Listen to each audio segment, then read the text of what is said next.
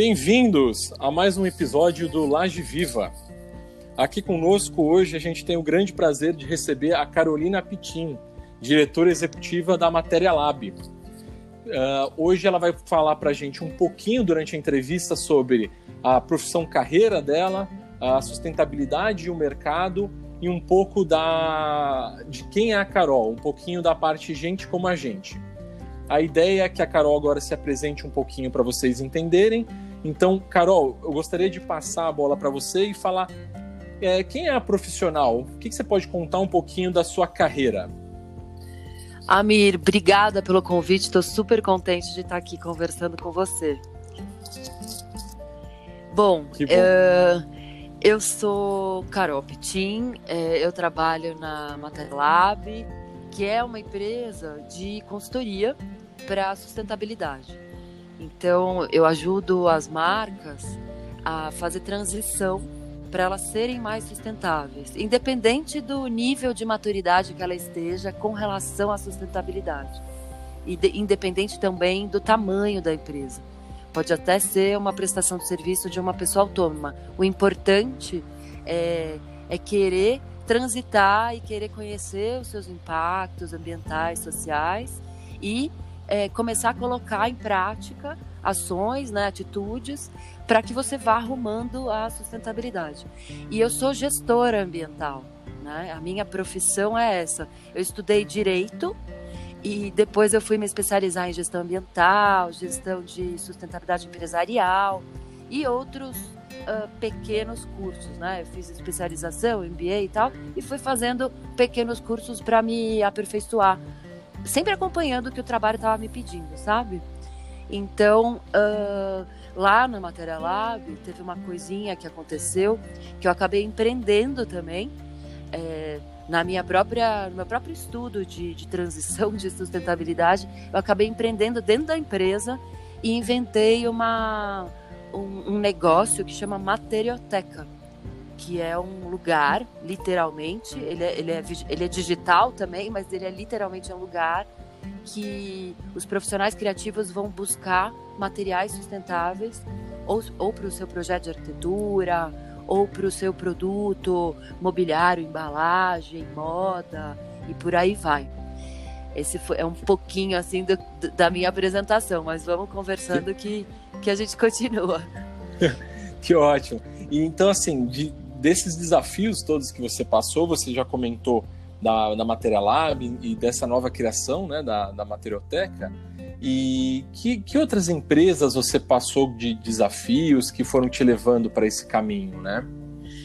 Olha, eu comecei com lá em, acho que foi meados de 97, 98, quando eu estava na faculdade de Direito, eu fiz estágios na Secretaria do Verde do Meio Ambiente é, do município de São Paulo. Lá eu comecei a entender bastante assim o, o, como que é o poder público, assim como que o poder público atua. E depois eu fui como estágio ainda para Ernest Young, que é uma empresa de consultoria e lá eu tive a oportunidade de conhecer um pouquinho como que é uma consultoria no caso ambiental. Aí eu migrei já fazendo é, especialização, eu fui trabalhar numa empresa que chamava Reclicagem. E lá eu trabalhei com reciclagem de lixo, coleta de lixo urbana. E lá eu empreendi, junto com sócios, num negócio de gerenciamento de resíduo industrial. E foi aí que eu percebi que eu poderia abrir minha própria empresa. Então eu tive poucas experiências empresariais, né? Então, quando eu tinha 24 anos, eu já estava abrindo um, um, uma empresa que hoje chama Matéria Lab, na época chamava Sistema Ambiental. Então, eu passei por poucas experiências em outras empresas, né? Mas foi muito importante, porque eu vi o poder público, eu vi uma consultoria né, privada, e depois eu fui atuar com reciclagem de lixo, que hoje tem, né? Depois passei para lixo industrial, né? Mas que hoje tem bastante a ver com o que a Matéria Lab faz, né, que é olhar para a economia circular, vamos dizer assim. Mas eu tive pouca experiência. Engraçado isso, eu fui uma empreendedora assim logo cedo. Que, que legal, então você já entrou na, na linha do empreendedorismo que, que precisa de uma valentia, né, para começar cedo e você se mantém nela, né? E Sim. então assim, eu imagino que por essa sua formação, né, profissional, é, você teve vários projetos aí, né? E quais assim te motivaram mais? Que você teve um desafio grande que você sentiu que foi uma virada nesse seu momento de empreendedorismo? Olha, algumas coisas me, me destacam assim, né? Que na minha cabeça, assim, quando eu lembro, é, eu fiz uma vez um trabalho, educação em, em escolas públicas. Uh, foram projetos que, que a gente escreve em editais, né? Ou seja, não foi uma contratação, né? A gente escreve um edital, a gente tem um de fazer alguma coisa, escreve um edital, ganha, recebe um recurso e atua, né? Eu atuava com algumas, sempre atuo com algumas pessoas, né? Cada um na sua na sua área de expertise. Eu estava lá com umas quatro pessoas atuando e foi muito interessante. Há um, dois anos, em algumas comunidades é, que têm necessidade de, de aprender e, e, que talvez não tivessem oportunidade. Na época a gente trabalhou falando bastante sobre bioconstrução, como você pode construir é, coisas no seu bairro, como que você pode é, ter técnicas de bioconstrução, ou seja, você pode ter acesso a materiais de construção e você pode ter acesso à mão de obra quase que tua. Então, esse lado de educação, para mim, foi muito, muito, muito divisor de águas. É, eu fiz um projeto para o Santander, na verdade, começou com o Banco Real, né? Aí o Santander comprou, que também para mim me destaca muito, porque foram 10 anos de projeto lá, né? Eles foram clientes nossos da Matéria Lab por 10 anos, e a gente trabalhou com. É, o setor da construção civil, porque o banco ele, ele financia né, uh, obras durante as obras, né, ele financia essas construtoras durante as obras e a gente fez uma ferramenta de análise para entender como que estavam essas obras ao longo desse financiamento. Então foi muito legal porque com essa ferramenta de análise eu aprendi a fazer uma ferramenta de análise, né? Então na época não tinha LEED, né, é, selos de construção sustentável no Brasil ainda. O LEED estava lá fora, o Aqua estava lá fora, aquele Brian, que é inglês, estava lá fora, ainda não estava aqui. Então foi muito legal, porque a gente estudou essas ferramentas de gestão de outras certificações, e aí a gente fez quase que um copy cola e a gente inventou a nossa, né? A gente juntou tudo que tinha dos outros e a gente inventou a nossa não, né? Do Santander, no caso. E foi muito legal, porque essas ferramentas de gestão me deram um insight de que a gente consegue dar pesos e notas diferentes para perguntas diferentes, né? Ou seja, de acordo com a significância das coisas, né? Então, para mim foi um divisor de águas assim incrível, porque isso faz parte do que eu conheço hoje da minha análise de materiais. Então, muito provável que se eu não tivesse passado por essa escola, né, que foi trabalhar 10 anos para o Santander, como cliente, talvez eu teria mais dificuldade de fazer o que hoje eu tenho, que é uma ferramenta de análise de materiais. Então isso foi assim para mim destaque. E tem uma coisa que eu queria falar para você. No ano passado eu peguei um cliente bem diferente também, que chama Guayaqui. A Guayaqui é uma empresa que planta erva mate em sistema de regeneração, né, de agrofloresta, e são comunidades indígenas que cuidam dessa, desse mate. Então eu passei um ano visitando essas comunidades e entendendo o que é uma empresa que trabalha com produto de regeneração, né? Junto com, com o lado social, com, com fair trade, pagamentos corretos com, com essas comunidades, que dá lucro, dá uma porcentagem de lucro para essas comunidades. Então, assim, eu tive uma oportunidade de conhecer uma empresa B, que é aquelas Benefit Corporation, né? Top, top, top, assim.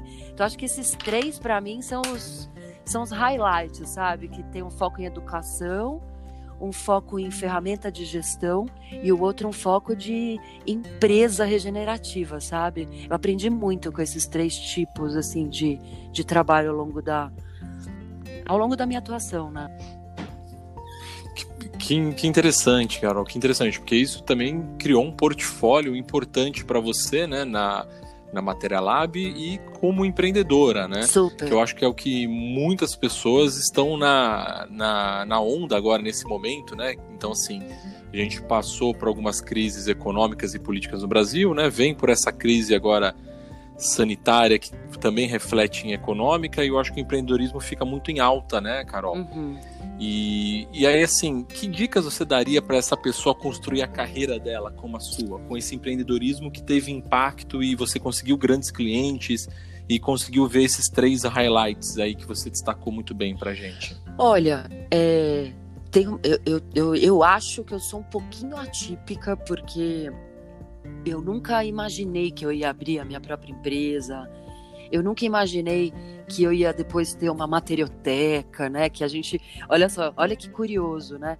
Eu passei por Secretaria do Verde, né? Governo, passei por uma consultoria, uma empresa de, de, de reciclagem, de repente abri uma consultoria ambiental e, e, e, os destaques que eu te contei são todos diferentes, né? Imagina uma educação ambiental é, trabalhar com banco para uma empresa de erva mate e ainda por cima a gente nem falou do, do principal que é a materioteca que a gente vai falar daqui a pouco mas então você vê que no fundo no fundo eu fui seguindo o que me move dentro de mim, meu coração, minha paixão mesmo, assim.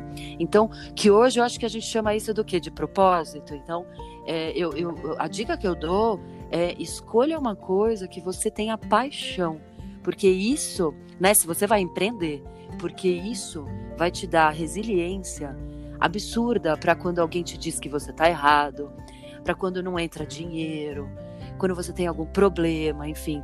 Então assim, a primeira dica é vai, siga a sua paixão, que eu tenho certeza que você vai aguentar a bronca assim de uma maneira muito forte, muito resiliente. E a outra é analisa esse caminho, percebe os sinais do caminho, né?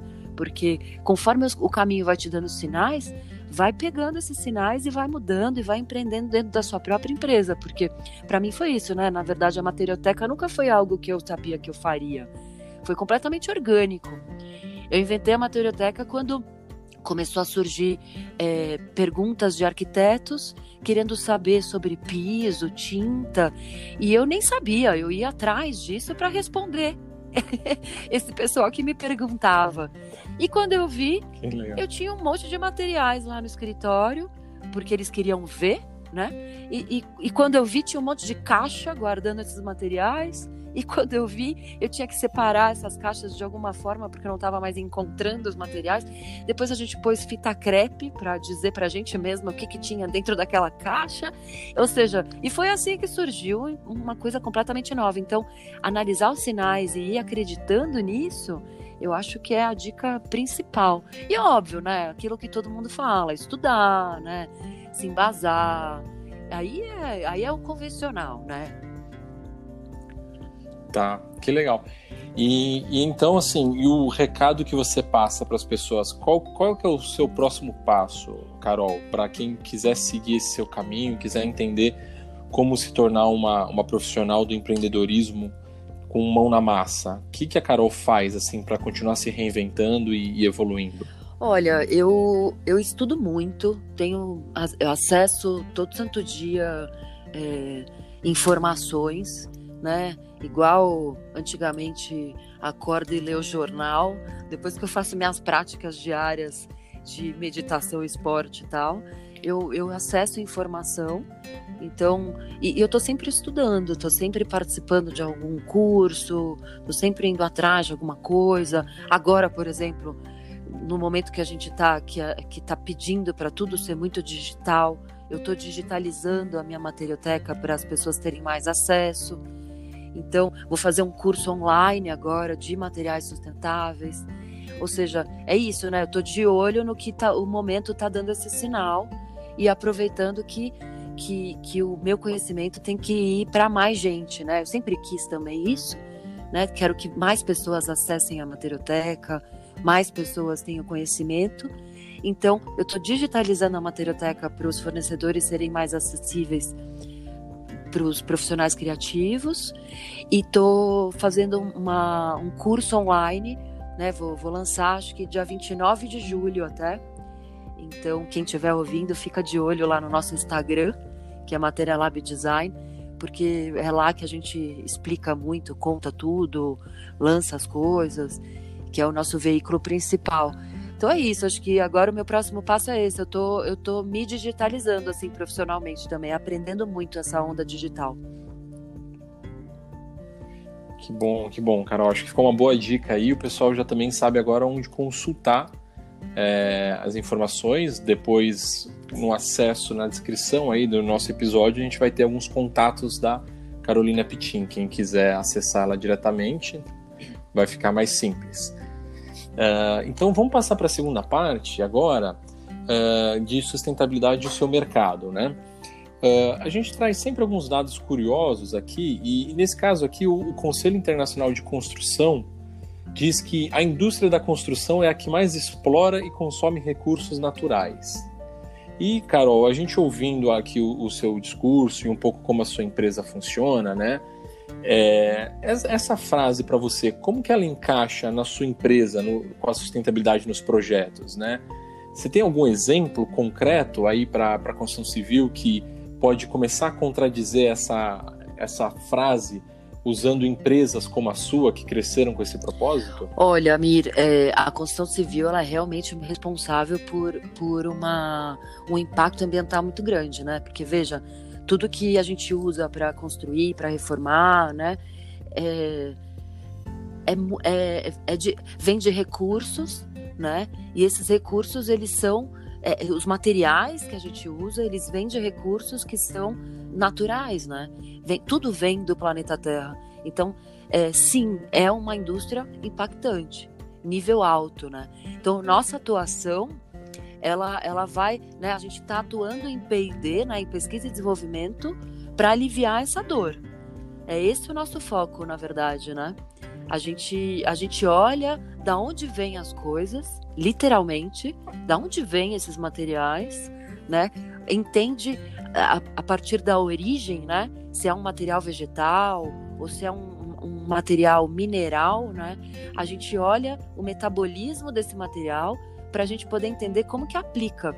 Porque, veja, falar uma, uma, uma, um assunto que, que, que, que, todo mundo acha que entende, né? O plástico, ele é, ele é uma, uma coisa um pouco vilanizada, né? Vamos supor. E por quê? Porque, na verdade, a gente colocou o plástico em lugares que, na verdade, ele não deveria estar. Porque o plástico é um material mineral super nobre e que ele deveria durar. Né? Quando a gente começa a colocar ele em produtos descartáveis, é claro que ele vai virar um vilão. E foi a gente que fez errado, porque a gente também não entendeu o material que a gente está usando, né? Então assim, você vai usar é, alguma algum material que vai em coisas voláteis, né? Ou alguma coisa que vai entrar em contato direto com o teu corpo, né? Então vamos usar uma, um produto mais vegetal, né? Então essa história do uso de matéria-prima é, vegetal e mineral é o nosso foco de olhar para que os profissionais, é, arquitetos, engenheiros, saibam usar os materiais de uma forma melhor, colocar as coisas melhores no mundo, literalmente. Então, assim, a, a construção civil, sim, ela é bem impactante e a gente atua nessa dor. Né? Então, o nosso objetivo é: eu quero que as pessoas usem materiais o mais vegetais possíveis. Aí eu estou falando de madeira, fibra, sementes, bambu, etc. E o mais materiais residuais possíveis, porque a gente tem muitos resíduos por aí. Né? Construção civil tem uma, um, um, um, volume de resíduos diário absurdo, né? Brasil tem um volume de resíduos diário absurdo, então a matéria-prima de resíduos residual, para mim, ela é premium, né? Ou seja, são menos extrações de recursos e maior vida útil, né? Isso é economia circular, né? Então a gente olha os materiais vegetais e os materiais minerais e a gente opta pelos materiais residuais para substituir os materiais minerais. Aí eu estou falando do quê? Estou falando de tudo que está lá embaixo da terra. Estou falando de, de aço, de mármore, de granito, de cimento, de vidro, o próprio plástico, entende? Então, enfim, tem umas coisas muito legais que eu vejo, por exemplo, embalagens feitas de celulose de eucalipto, Né? As embalagens estão indo para um lado bem legal no quesito ve materiais vegetais. Coisas feitas de amido de milho, de cana-de-açúcar, de mandioca, tecidos feitos de bactéria, um couro feito de bactéria, tingimento vegetal. E os minerais eu vejo muito na construção civil como resíduos. Então, é, você coloca vidro junto com cimento e você inventa um novo piso. É, a, a gente legal, fez uma coisa legal. muito interessante recente que foi pegar restos de resíduo de filtro de água, porque dentro do filtro de água, nesse caso, tinha quartzo, dolomita e carvão. E a gente fez um teste primeiro para ver se não tinha bactérias, né? Uma, uma amostragem desses resíduos e a gente colocou também numa massa de cimento e a gente inventou um piso feito de 53% de, fio, de resíduo de filtro de água. Imagina. Olha, que legal. E, e assim, eu, eu tô ouvindo assim e pensando, né? Uh, você consegue atender né, as empresas, os profissionais da arquitetura e decoração com essa visão de novos materiais e aproveitamento de resíduos, né? Então, assim, quando a gente olha os dados que a gente tem no Brasil, aqui de novo, a gente vê que em média, o resíduo da construção civil é algo em torno de 800 quilos por habitante ao ano, né? Então, Carol, se uma pessoa comum está reformando a própria casa e ela quer fazer parte desse ciclo, né? Falou, olha que legal, eu quero reduzir o quanto eu mando de resíduo da construção da minha casa, eu quero pensar a reforma da minha casa diferente vocês dão essa assessoria para uma pessoa Sim, física? A gente pode atuar tanto para o arquiteto que está fazendo essa reforma, essa construção, quanto para a pessoa física. E aí, quem está fazendo alguma coisa na tua casa, né? É, pensa assim, né? Na hora de, de, demolir, né? Porque ou vai, ou vai construir do zero, ou vai fazer uma reforma, né? Reforma às vezes tem aquela demolição. O legal é ver assim, né? Será que não dá para para descascar um pouco esse ambiente e encontrar, por exemplo, vigas e deixar as vigas aparentes para você evitar ter revestimentos. Isso é uma ideia.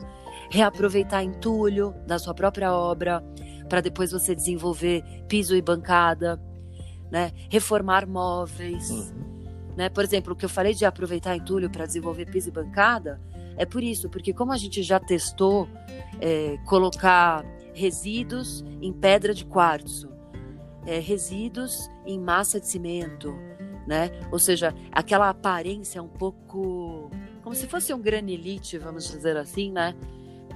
Tanto num cimentício quanto numa pedra, é super possível você fazer na sua própria casa, com seu arquiteto, com seu engenheiro. Né? Procurar a usar tintas e vernizes é, que não tenham é, toxicidade, porque hoje em dia já tem a base água e já tem tinturas vegetais. Hoje em dia tem é, mantas de impermeabilização feitas de resíduos de pneu, que é aquela termoacústica que geralmente a gente põe no piso, na parede, feita de PET reciclado. Né? Hoje em dia já tem pisos feitos de borracha, resíduo de borracha farmacêutica, é, fora fibras naturais nos tecidos, fora os couros vegetais. Hoje em dia você tem couro que é feito de folha do, do abacaxi, do cacto, do cogumelo, de bactéria que eu falei agora há pouco, palha de coco, coisas de capim dourado, pastilhas e revestimentos de açaí, são coisas lindas. E tem essa história da mistura do vegetal com o mineral, né? Como você pode ver que eu estou falando, que fica muito sofisticado. Que, que, que bacana, que bacana, Carol. Essas, ter, ter, ter, essa visão né, que você tem. Porque aí eu acho que isso começa a tangibilizar né, para as pessoas. Porque o que, eu estou pensando aqui, né? Quando a gente olha para construção sustentável, a gente fala muito de certificação LEED, como você tinha comentado no começo, né? É, green Building, né? E aí você vê que eles trazem informações de projeto de construção sustentável com uma capacidade assim de redução de 40% do uso de água, redução de 35% de emissão de gás carbônico, né? Até 65% de desperdício, porque só aqui nessa, nessa nossa conversa você já deu milhares de ideias, né, para as pessoas poderem aproveitar a reforma dela sem ter que chamar uma caçamba quase, né? E E assim, o que eu tô achando fenomenal é que assim, você consegue atender essa parte de certificação LEED, você presta algum tipo de assessoria, então a pessoa quer ter a casa dela certificada LEED, ou o arquiteto tem um empreendimento que ele quer certificado Sim. LEED. Como que funciona esses protocolos? Olha, todo, todo, todo arquiteto que está desenvolvendo um projeto de certificação, ele precisa de alguns especialistas, né? Obviamente. Então ele vai ter o especialista com relação à água, o especialista com relação à energia, né? Eficiência energética. Eu sou uma especialista com relação a materiais dentro do projeto de certificação. É, é uma pontinha, né? Perto de tudo que um arquiteto, né, uma consultoria vai olhar na hora de buscar uma certificação LEED. Agora, o interessante é que os materiais, eles têm totalmente ligação com o que você falou da questão de água, de energia, de desperdício, né? Ou seja, você até comentou, né, que é mais ou menos é, quanto? Que 800 quilos habitante ano, você falou que a gente que a gente Isso. gera de, de resíduo, civil. né? E por que que, no ponto de vista de materiais, o que que pontua, né?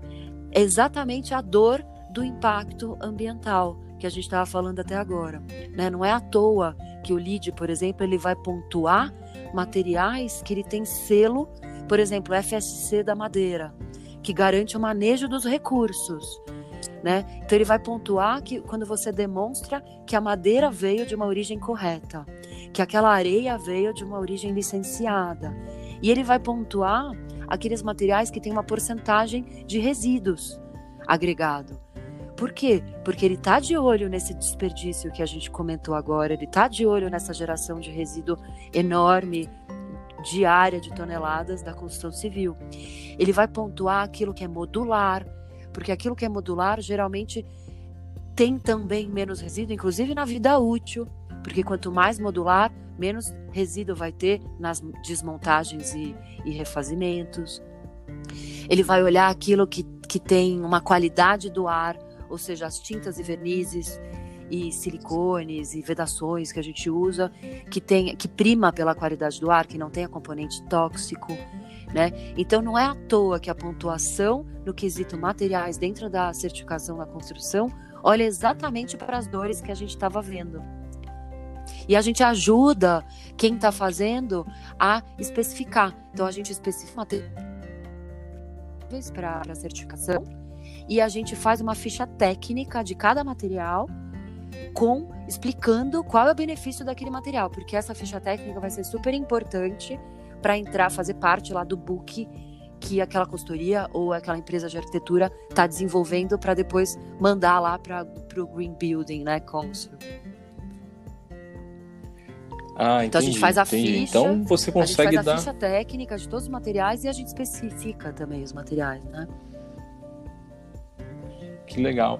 E aí, puxando um último gancho para essa parte, é, e, e, como que você vê essa questão dos movimentos das hortas e agriculturas urbanas com o uso das lajes nas edificações, né?